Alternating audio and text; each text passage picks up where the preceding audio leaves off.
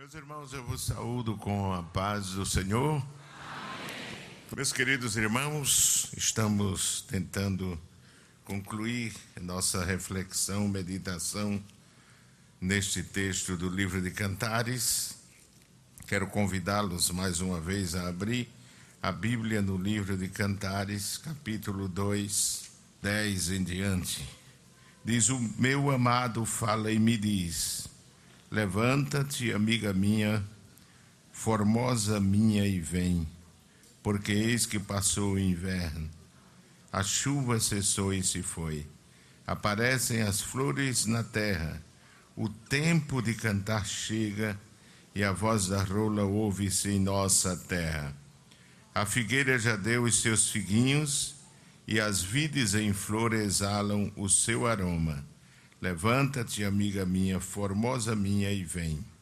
Pomba minha que andas pelas fendas das penhas, no oculto das ladeiras, mostra-me a tua face, faze-me ouvir a tua voz, porque a tua voz é doce e a tua face aprazível.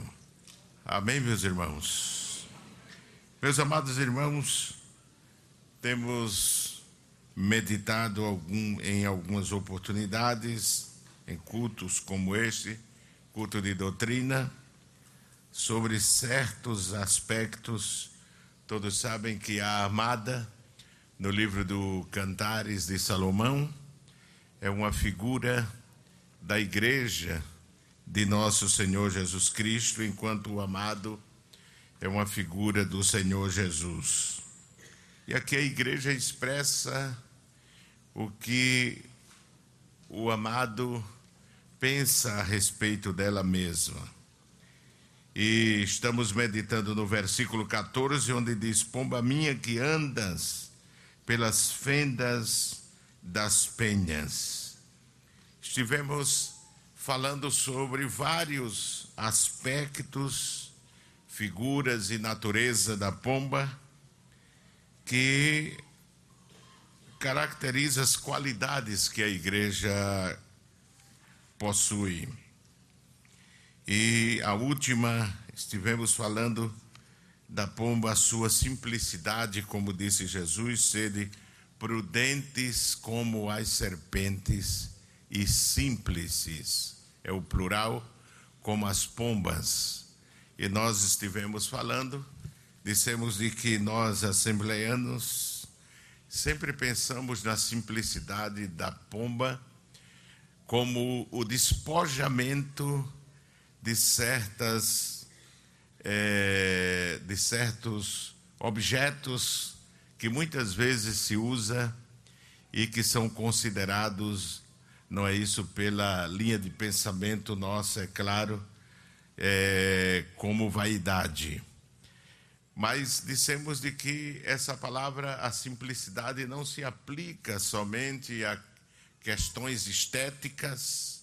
É claro que o crente deve ser temperante até mesmo nos adornos, na forma de peinar-se, vestir-se. É claro que o crente tem que ser diferente, ele não pode ser igual ao mundo. Amém, meus irmãos? Ele não pode seguir na linha do mundo, andar da mesma forma que o mundo anda, tem que haver diferença, amém, meus irmãos? Tem que haver diferença. O modelo de um jovem crente não é o modelo do mundo, mas o modelo cristão, como de todos nós, homens e mulheres que servimos ao Senhor. Mas principalmente estivemos falando sobre a simplicidade, não é isso, em outro aspecto Devemos ser simples no nosso interior. No coração do crente não deve existir é, malícia, como nós estivemos falando aqui. É, simplicidade significa também ausência de malícia. E nós vemos que o apóstolo, o apóstolo nos ensina a ser meninos na malícia, não é isso?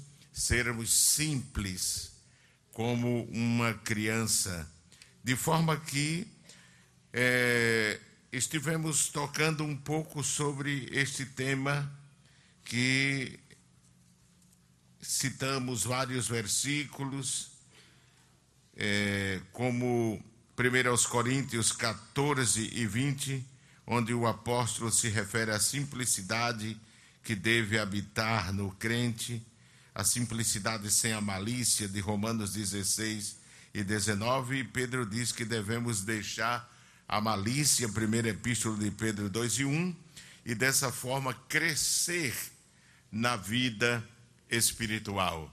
Nós dizemos, falamos aqui que a malícia muitas vezes impede o crescimento do crente, tornando ele um crente murmurador, cheio de maldade e de tantas outras coisas que maledicência, não é? Eu disse que a maledicência é filha da malícia. Por isso nós devemos evitar estas coisas. Mas hoje queremos seguir nesse texto. O, a amada diz: Pomba minha. Esse conceito é o que a amada entende de que o amado tem da igreja. Pomba minha, que andas pelas fendas das penhas. Quero refletir um pouco sobre esta frase.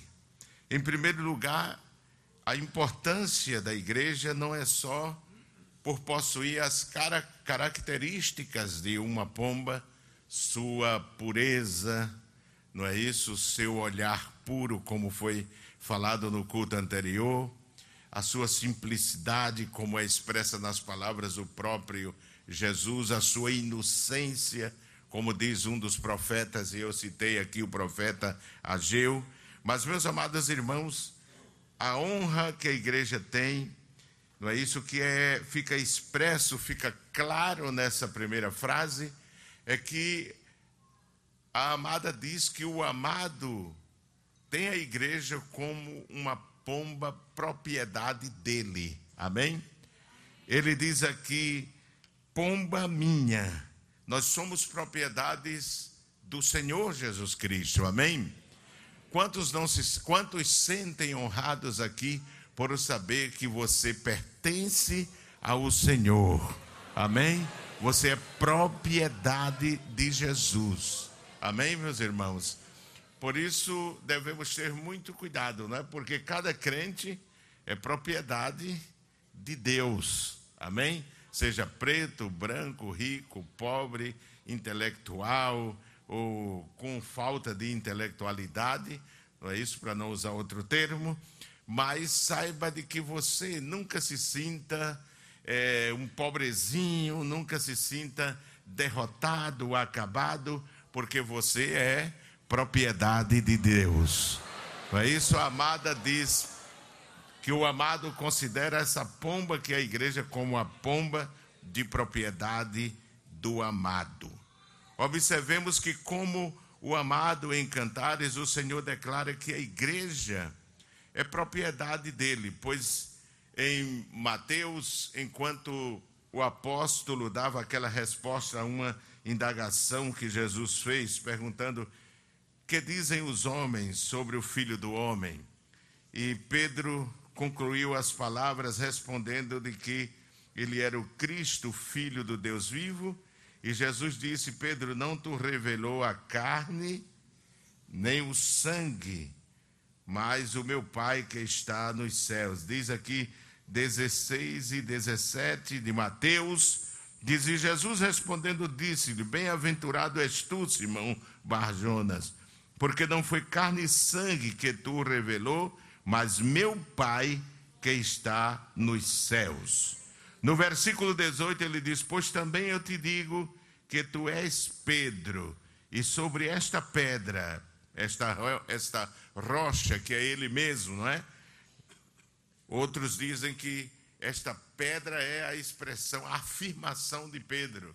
Tu és o Cristo, filho do Deus vivo. E o Senhor diz: sobre esta rocha, sobre esta pedra, edificarei, edificarei Há uma versão que diz: construirei a minha. Amém, meus irmãos? a minha, não é? A minha igreja.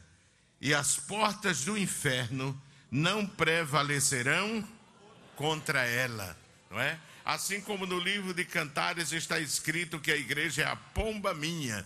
Aqui Jesus disse: é a minha igreja, e a minha igreja eu edificarei sobre mim, eu construirei, eu sou a base fundamental da igreja. E é por isso que a igreja do Senhor Jesus, ela jamais pode ser destruída. Quem diz amém, irmãos? Jamais pode ser destruída, porque ela não é como as demais, como as outras, ou como religiões que existem no mundo, quero dizer, que está fundamentada sobre filosofias humanas, sobre um homem que se disse profeta e desapareceu e morreu, e seus restos mortais estão nas, é, sepultados em túmulos que ainda hoje são adorados, mas o Senhor Jesus Cristo é diferente. Ele é o Filho de Deus, morreu e ressuscitou, está à direita do Pai intercedendo por nós. É nele que a igreja está fundamentada. Meus amados irmãos, somos, como disse, propriedade dele, porque fomos gerados, gerados de novo, fomos comprados pelo preço, não é isso, do seu sangue, do seu sacrifício. O apóstolo São Pedro, escrevendo na primeira carta, abra primeira carta de Pedro, capítulo 1 e o versículo 18, ele afirma que nós fomos resgatados por um precioso preço e preço de sangue de Cristo como um cordeiro sem mancha, sem mácula. Capítulo 1, versículo 18 diz assim: Sabendo que não foi com coisas corruptíveis, como que, irmãos? Como prata ou ouro, que fostes resgatados da vossa vã maneira de viver, que por tradição recebestes dos vossos pais mas com o precioso sangue de Cristo, como de um cordeiro imaculado e incontaminado. Não fomos comprados, não foram as tradições dos nossos pais que nos salvaram. Né? Como alguém às vezes ousa dizer, eu nasci na religião do meu pai e na religião do meu pai vou morrer. Primeiro, religião não salva segundo tradição trazida dos pais, não salva. Quem salva é Jesus. Amém, irmãos? Quando o homem se arrepende dos seus pecados, confessam os seus pecados, então o sangue de Cristo é aplicado na vida dele. Os méritos, não é isso? Redentores que Cristo conquistou na cruz do Calvário é aplicado na vida dele e ele passa a ser um filho de Deus. O apóstolo diz aqui que nós fomos resgatados, sabendo que não foi com coisa corruptível, como prata ou ouro, que fostes resgatados da vossa vã maneira de viver, que fomos comprados, que fomos libertados. Não é isso? O Senhor nos comprou como escravos e nos deu a liberdade pelo sacrifício que ele conquistou na cruz do Calvário. Paulo diz em 1 aos Coríntios, vamos abrir a nossa Bíblia, capítulo 6 e versículo 20. Não é isso? A igreja é um plano desenhado, não é isso? O projeto da igreja foi desenhada, desenhado, digo, no eterno conselho de Deus. Mas a realização deste projeto foi fruto da obra redentora de nosso Senhor Jesus Cristo. Nós éramos escravos do pecado nós estávamos no mercado de escravos de Satanás. Não é verdade? Como José, que foi levado para ser vendido. Mas aqui diz em 1 Coríntios, capítulo 6, versículo 20, diz: Porque fostes comprados por bom, por bom preço. Não é isso? Fostes comprado por bom preço. Nós custamos o preço do sacrifício de Jesus. E diz aqui: glorificai, pois, a Deus no vosso corpo e no vosso espírito, os quais pertencem, os quais pertencem a Deus. Agora nós somos propriedade de quem, irmãos? De Deus, não é? 7 e 23 diz assim: 7 e 23 da mesma epístola diz assim: Fostes comprados por bom preço, não vos façais servos e quê? Dos homens, não é? Fomos comprados, diz o apóstolo aqui, por bom preço, um grande preço. Jesus pagou pela nossa redenção, pela nossa salvação, pelo nosso resgate, pela nossa liberdade. Não é isso? O dinheiro do mundo não daria para comprar a nossa salvação. Em um dos salmos, o salmista diz que se o homem fosse muito rico e tentasse resgatar a alma do seu irmão, não conseguiria, porque ainda que ele gastasse toda a prata, todo o ouro do mundo, não é verdade? Ele não conseguiria resgatar. Mas o sacrifício de Cristo, o sangue de Jesus Cristo, foi suficiente para nos libertar e nos resgatar da vida de pecado que nós vivíamos. Nem Tito, irmãos Tito, antes de Timóteo, não é? Está a epístola de Paulo a Tito, no capítulo 2 e versículo 14.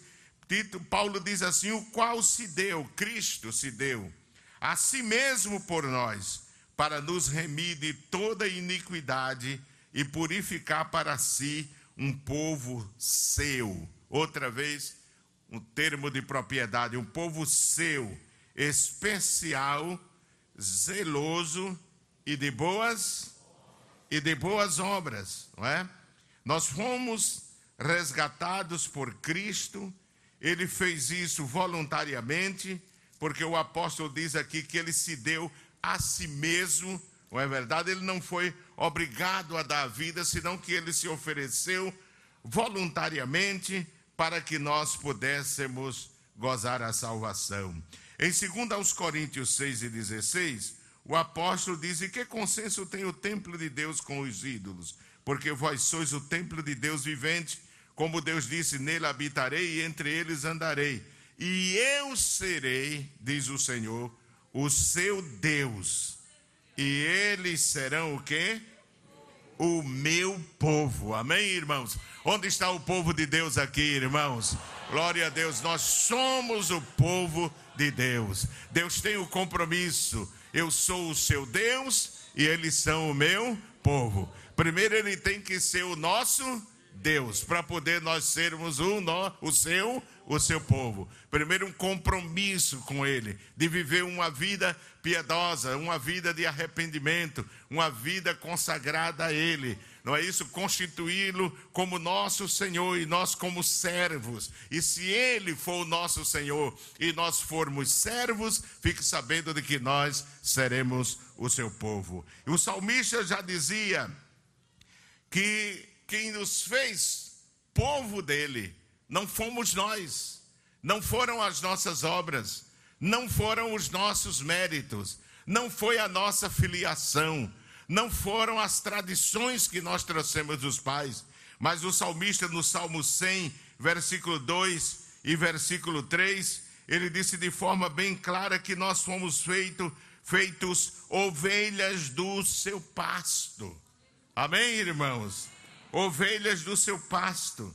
Veja Salmo 100, versículo 2 e o versículo 3, meus irmãos, onde o salmista reconhece de que foi Ele que nos chamou, foi Ele que nos fez. Servi ao Senhor com alegria e apresentai-vos a Ele com canto. Sabei, diz Ele no versículo 3, que o Senhor é Deus.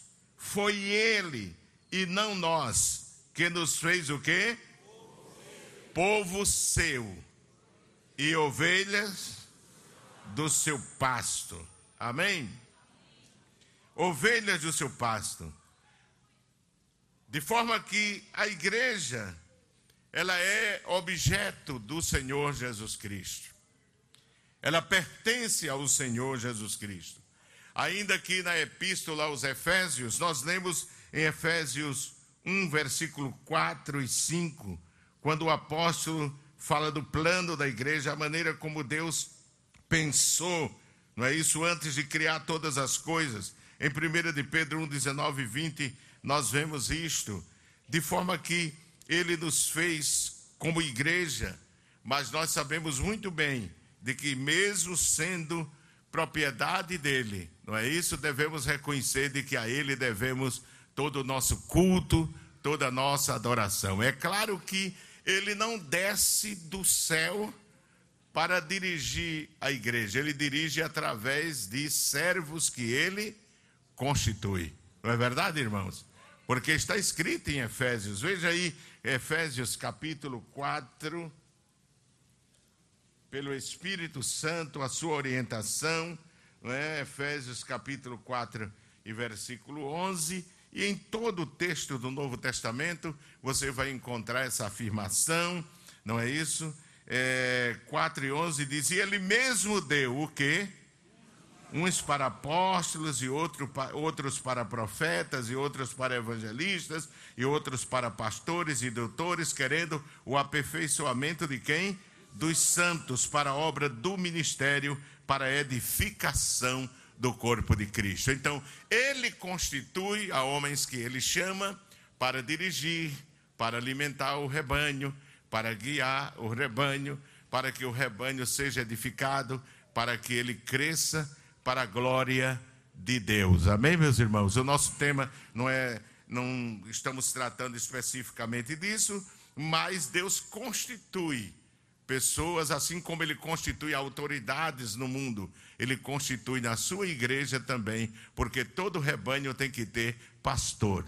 Não é? Há duas coisas que não podem, podem faltar ao rebanho: primeiro, o redil, e segundo, o pastor. Não é verdade? Para cuidar, para guiar o rebanho. Em segundo lugar, nós entendemos pelo que temos falado que ela, a igreja foi gerada pelo ato redentor de Cristo, ele a comprou para a sua propriedade, foi o que nós, nós lemos aqui. É, resgatar, o termo resgatar, é remir do cativeiro. Não é isso? É remir em troca de quê? De dinheiro ou presentes. Mas aqui a Bíblia fala que nós, o nosso preço não foi prata nem ouro, mas o precioso sangue de nosso Senhor Jesus Cristo. Amém, meus irmãos? O precioso sacrifício de Jesus foi o, foi o que nos fez propriedade dele. E como igreja, irmãos, voltando ao texto lá de Cantares, como igreja, como propriedade de Deus, não é isso? Já que pertencemos ao Senhor, devemos entender de que ele não deixa a igreja desprotegida, sozinha. A igreja vive debaixo do cuidado. Quem diz amém, irmãos? Amém. Quantos acreditam que Jesus cuida da sua igreja, irmãos? Não é? Ele cuida da sua igreja. Ele protege a sua igreja. Ele livra a sua igreja, não é? Observe que no texto, voltando Cantares, capítulo 2 e o versículo 14, a amada diz assim: Pomba minha, que andas por onde? Pelas fendas das penhas, no oculto das ladeiras. É? É? Uma versão, a BP diz que aninha nos buracos dos rochedos. Ela habita nas brechas dos rochedos, na brecha das rochas, das rochas. Há um lugar mais seguro do que isso, irmãos? Contra a tempestade, contra o furacão, contra os ataques dos pedradores, não é verdade? Dos inimigos que muitas vezes quer é, atrapar a pomba, não é? Por isso ela, ela vive em um alto retiro, em um lugar seguro e muito alto.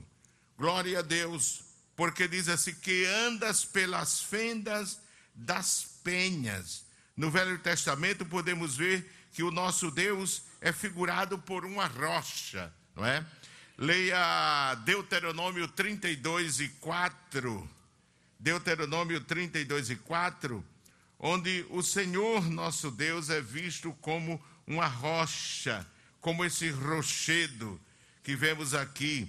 32 e 4 diz: Ele é a rocha, cuja obra é perfeita, porque todos os seus caminhos e juízos são. Deus é a verdade e não há nele injustiça. Justo e reto é. Mas a primeira parte diz que ele é uma rocha. Como rochedo, ele é o lugar forte onde a igreja se protege. Quem diz amém, irmãos? O salmista, no Salmo 18, versículo 2, ele diz: O Senhor é o meu rochedo e o meu lugar forte e o meu libertador. O meu Deus é a minha fortaleza em quem confio, o meu escudo, a força da minha salvação e o meu alto refúgio. Amém? Glória a Deus. Saibamos, irmãos, como crentes que somos. Tantos, tanto isso é uma declaração individual do salmista, pessoal do salmista. Saibamos de que tanto no aspecto pessoal, como no aspecto da igreja, mais coletivo da igreja, não é isso? Deus é o abrigo para o crente, não é isso? É o lugar seguro onde o crente pode se esconder e com toda segurança Deus vai lhe livrar, Deus, Deus vai lhe proteger, não é? Quando Lutero fugia daqueles que queriam quitar-lhe a vida e se escondeu num castelo de um amigo seu, foi quando ele, inspirado por Deus, escreveu aquele hino: Castelo Forte é o nosso Deus. Lutero entendeu de que ele estava protegido pelas guardas, pelo suntuoso castelo, mas a sua real segurança não estava ali. É por isso que o crente não precisa andar com um revólver de lado. Não é isso, irmãos? Eu até discordo de que o crente ia aprender karatê. Para quê, irmãos? De repente ele vai usar a arma da carne. Pedro, guarda a tua espada. Deus está do nosso lado. Ele é a nossa rocha. Ele é o nosso esconderijo. É o que diz a palavra de Deus. Amém, meus irmãos? Ele é o nosso esconderijo. Veja que o salmista diz no Salmo 18: O Senhor é o meu rochedo e o meu lugar forte. É? Quando vem os furacões da vida, quando vem as tempestades da vida, o crente se esconde em Deus, não é verdade?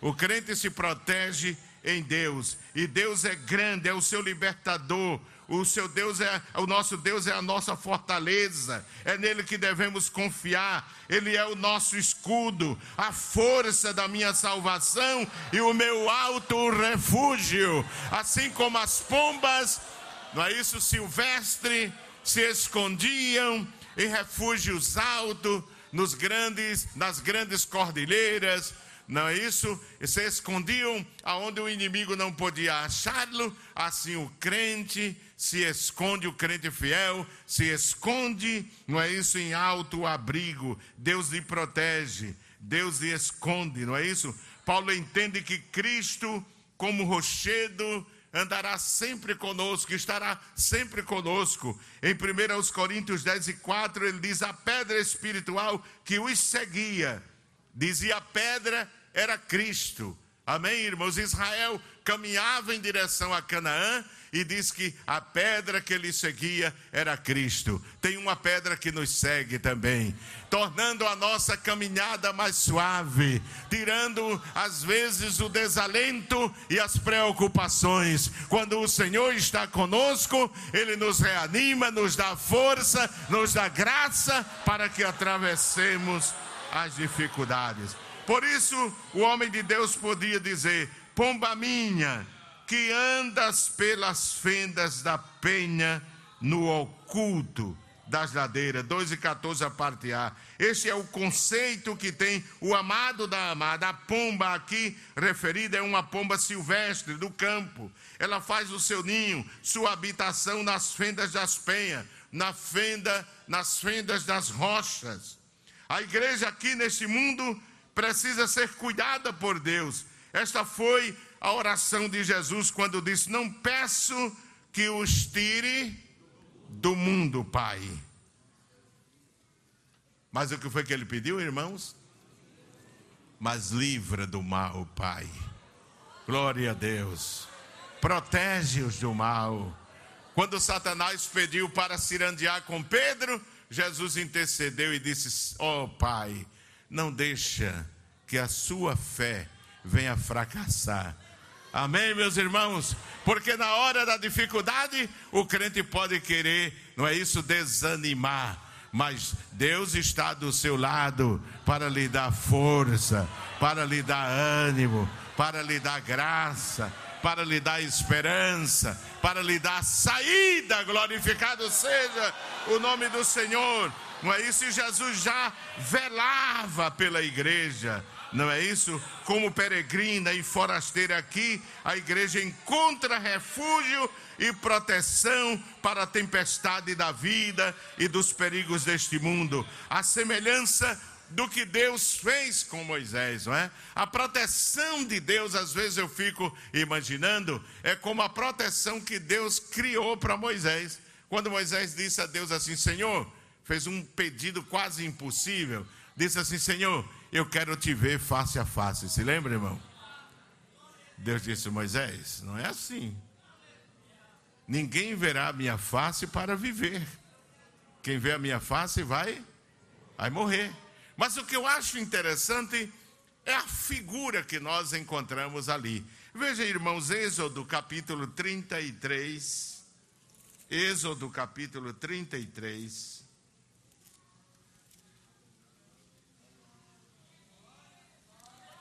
Êxodo 33, 21. Veja que interessante, que figura daquilo que Deus faz conosco. Nós vivemos assim. Deus diz assim, vamos ler do versículo 20, não é? De, e disse mais: Não poderás ver a minha, porquanto o homem nenhum verá o que?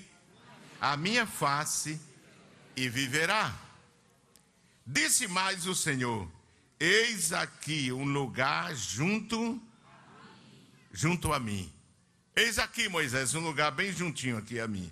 Ali te porás sobre o quê? Sobre a penha. E acontecerá que quando a minha glória passar, te porei numa fenda da penha. E farei o quê? Te cobrirei com a minha mão até que eu haja passado. Você entendeu como é a proteção de Deus? Deus diz assim: eu, te, eu vou te colocar, Moisés, na brecha de uma penha, não é? Vou te colocar na brecha de uma penha, e a minha mão, e a minha mão, e a minha mão, e a minha mão estará sobre ti. Quem é que pode atingir o crente aí, irmãos? A brecha da rocha, a rocha é Cristo, e a mão de Deus sobre o crente, guardando, protegendo, guiando, como Deus guiou a Israel no deserto através da nuvem, não é verdade? Deus guiou pela nuvem, não é? Não é? Escondidos em Cristo e Deus, sobretudo. É? Paulo dá a entender isso aí, essa figura, quando ele fala, é, quando crê, que quando cremos em Cristo e morremos para o mundo, a nossa vida passou a estar escondida assim. Veja Colossenses capítulo 3 e o versículo 3.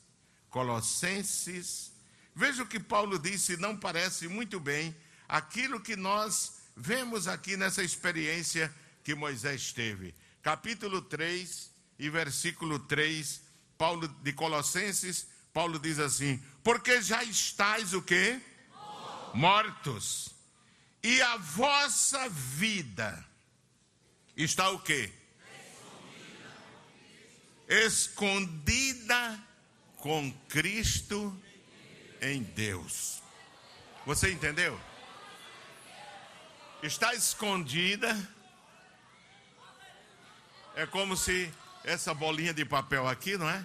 Está escondida com Cristo e Cristo em Deus. É como Deus fez com Moisés. Eu vou te colocar na brecha da rocha e te vou colocar e vou colocar a minha mão sobre ti. Glorificado seja o nome do Senhor. Isso é uma figura do cuidado de Deus pela igreja.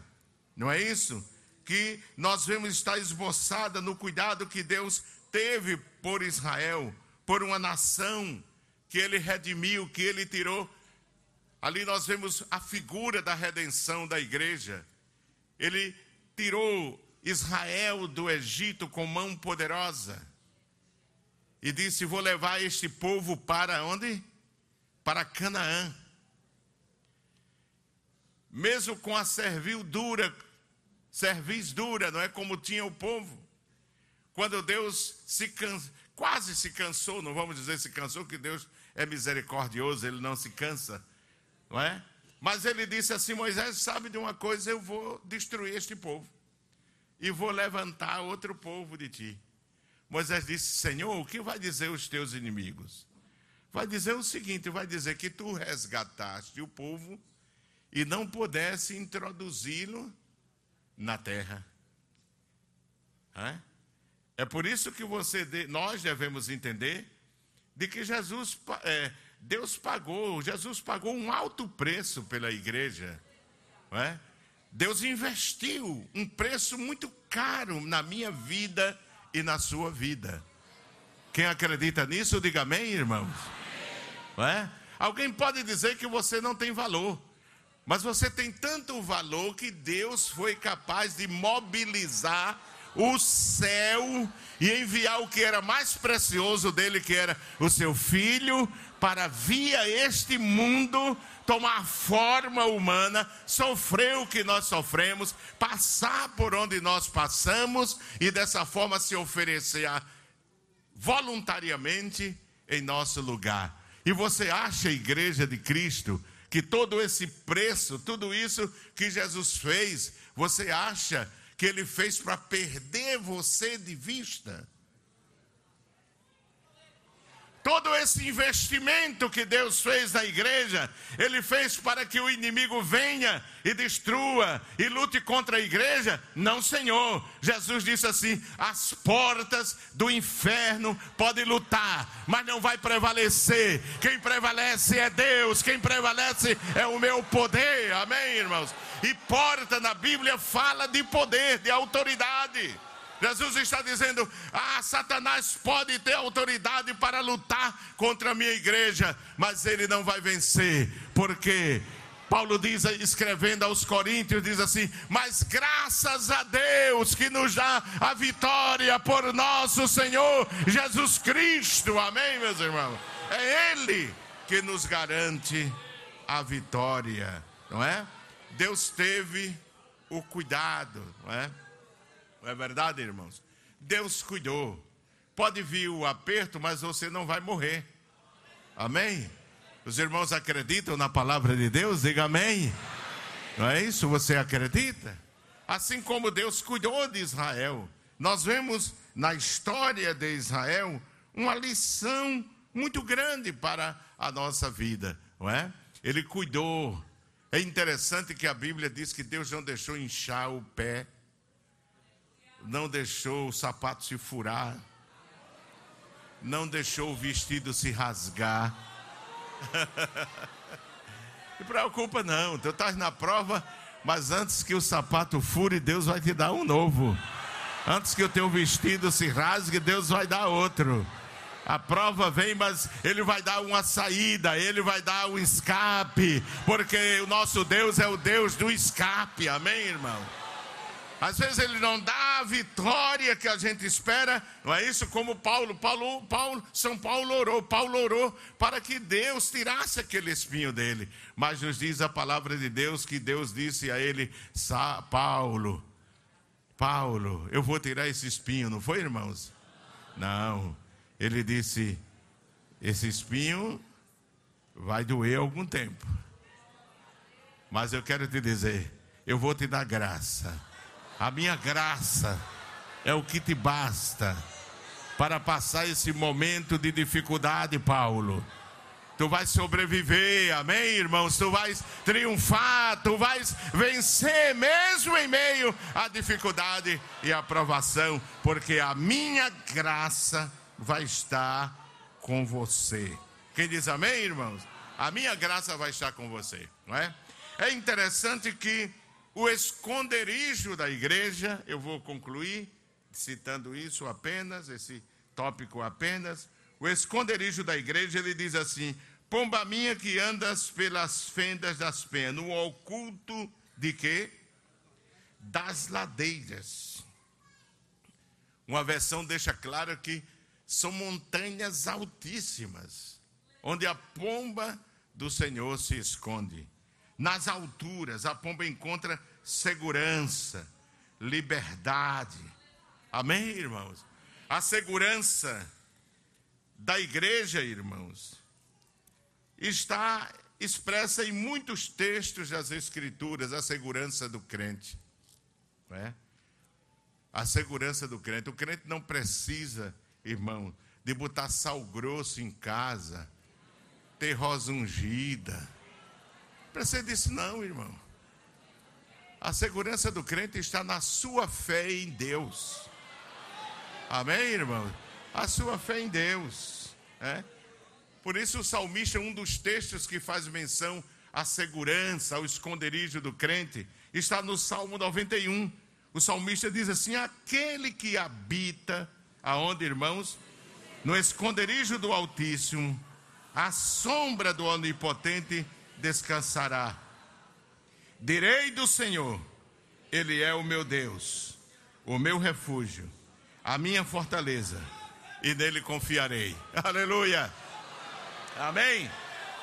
Amém, meus irmãos. Direi do Senhor, a fé nos faz dizer isso. Ele é o meu Deus, Ele é o meu refúgio, Ele é minha fortaleza. É nele que confio, e por causa da minha fé, ele me livrará do laço do passarinheiro e da peste perniciosa. Amém. Por causa dessa fé, dessa confiança, não é? Que o crente tem em Deus, não é? Ele triunfa em meio às dificuldades. Porque primeiro ele diz: "Direi do Senhor". A sua fé, não é? é o que faz dizer: direi do Senhor, Ele é o meu Deus, o meu refúgio, a minha fortaleza, e nele confiarei. Aí, porque Ele livrará do laço do passarinheiro e da peste perniciosa, perniciosa. Ele te cobrirá com as suas penas, e debaixo das suas asas estarás. A sua verdade é escudo não temerás espanto noturno, nem seta que voe de dia, nem peste que ande na escuridão, nem mortandade que assole ao meio-dia. E o segredo dessa vitória, desse cuidado, está no caráter de Deus. Amém, irmãos?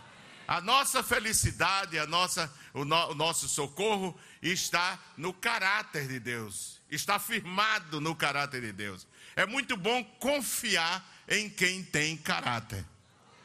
Amém, irmãos? Quando você confia numa pessoa meia dúbia, duvidosa, não é? É muito difícil. Na hora de maior aperto, aquela pessoa falha com você. Mas o salmista está dizendo que aquele que vive, aquele que habita, amém, meus irmãos? Aquele que habita, diz, no esconderijo de quem, irmãos? Do Altíssimo Altíssimo. Essa foi a forma como Deus se revelou a Abraão quando ele retornava da batalha contra os reis confederados da Mesopotâmia que haviam levado a Ló e todo, a toda a sua propriedade como despojo e a sua família, não é? Deus fala para Abraão, não é isso? Que é o Deus Altíssimo. Eu sou o Deus Elion, não é? Esse termo significa possuidor do céu e da terra. E tem mais uma coisa, além dele ser criador do céu e da terra, possuidor da céu e da terra, há texto nas escrituras que diz que ele é quem reparte a terra. Deus aparece a Abraão e diz assim: Abraão, eu sou o Deus Elion, que significa o mais alto. Eu sou o grande, Abraão. Eu sou o grande, não é? Eu sou todo-poderoso. Amém, irmãos? Eu sou o dono dos céus e da terra, o Deus Altíssimo, que exerce autoridade sobre todas as coisas. A Ele corresponde repartir a terra entre as nações. Deuteronômio 32 e 8. Eu sou o dono. Não é o único que pode dizer, Abraão, eu sou. Eu sou grande. Amém, irmãos? Eu sou o alto, eu sou o grande, eu sou o todo-poderoso, Abraão. E é por isso que o salmista dizia que aquele que habita no esconderijo do grande, amém? Do Deus grande, amém, irmãos?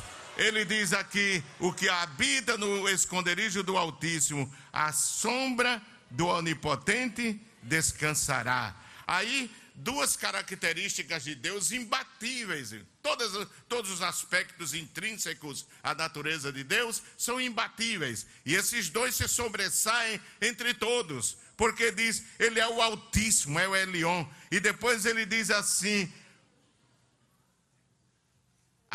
aquele que se esconde, que habita no esconderijo do Altíssimo, a sombra do Onipotente descansará. Não é? Quando é que você descansa? Quando você tem a segurança de que você está seguro. Não é assim, irmãos? Está seguro. E onipotente é o Shaddai, o Deus que intervém quando as forças dos homens, do homem se terminam, como as de Abraão, que já não podia gerar filho. E Deus diz a ele: Eu sou o Deus onipotente, Abraão. Quando eu digo, acontece, Abraão. Quando eu prometo, eu faço, Abraão. Quando eu faço uma promessa, eu não deixo de cumprir, Abraão, porque eu sou El Shaddai. Eu posso tudo. A força do homem pode se limitar, mas as minhas forças, Abraão. E é isso que nós vemos aqui, a proteção, não é? A proteção. Agora é interessante nesse e nessa nessa expressão eu não vou me referir agora, não vou falar agora, é que ao término de tudo isso, Deus quer ver uma coisa da igreja. Primeiro, Ele quer, são duas coisas interessantes que Deus quer ver da igreja. Ele diz: pomba minha, que andas pelas fendas das penhas, no oculto das ladeiras. Aí ele diz uma coisa aí que é muito interessante. Ele diz: o que é que ele diz? Eu quero ver o teu rosto. Eu quero ver a tua face. Deus está dizendo: Eu quero ver o teu rosto, igreja. E faze-me ouvir o que, irmãos? A tua voz, porque a tua voz é o que? É doce para Deus. E a tua face aprazível. Não precisa nem maquiar, não é, irmãos? É? Tem igrejas que estão maquiando-se, irmão. E eu não estou falando no sentido estético, não. Vocês entendem no sentido espiritual. Deus vê por trás da maquiagem. Amém? Ele está dizendo: mostra-me o teu rosto. O teu rosto, o rosto, ele revela todos os sintomas do interior. O coração alegre, o que é que diz? Torna o rosto belo. Mas quando há tristeza, torna o rosto triste. O rosto é o espelho da alma. Amém, irmãos? E é por isso que Deus está dizendo à igreja: mostra-me a tua face. Eu quero ver o teu rosto. Oh, irmãos, quanta riqueza esse livro de cantares possui. E quando o amado começa a falar dele mesmo, faz menção a ele mesmo, como ele se despoja totalmente e se revela a amada no livro de Cantares. Que Deus nos abençoe, meus irmãos, que continuemos confiando em Deus, porque Ele é o nosso rochedo, é o nosso escudo. Amém.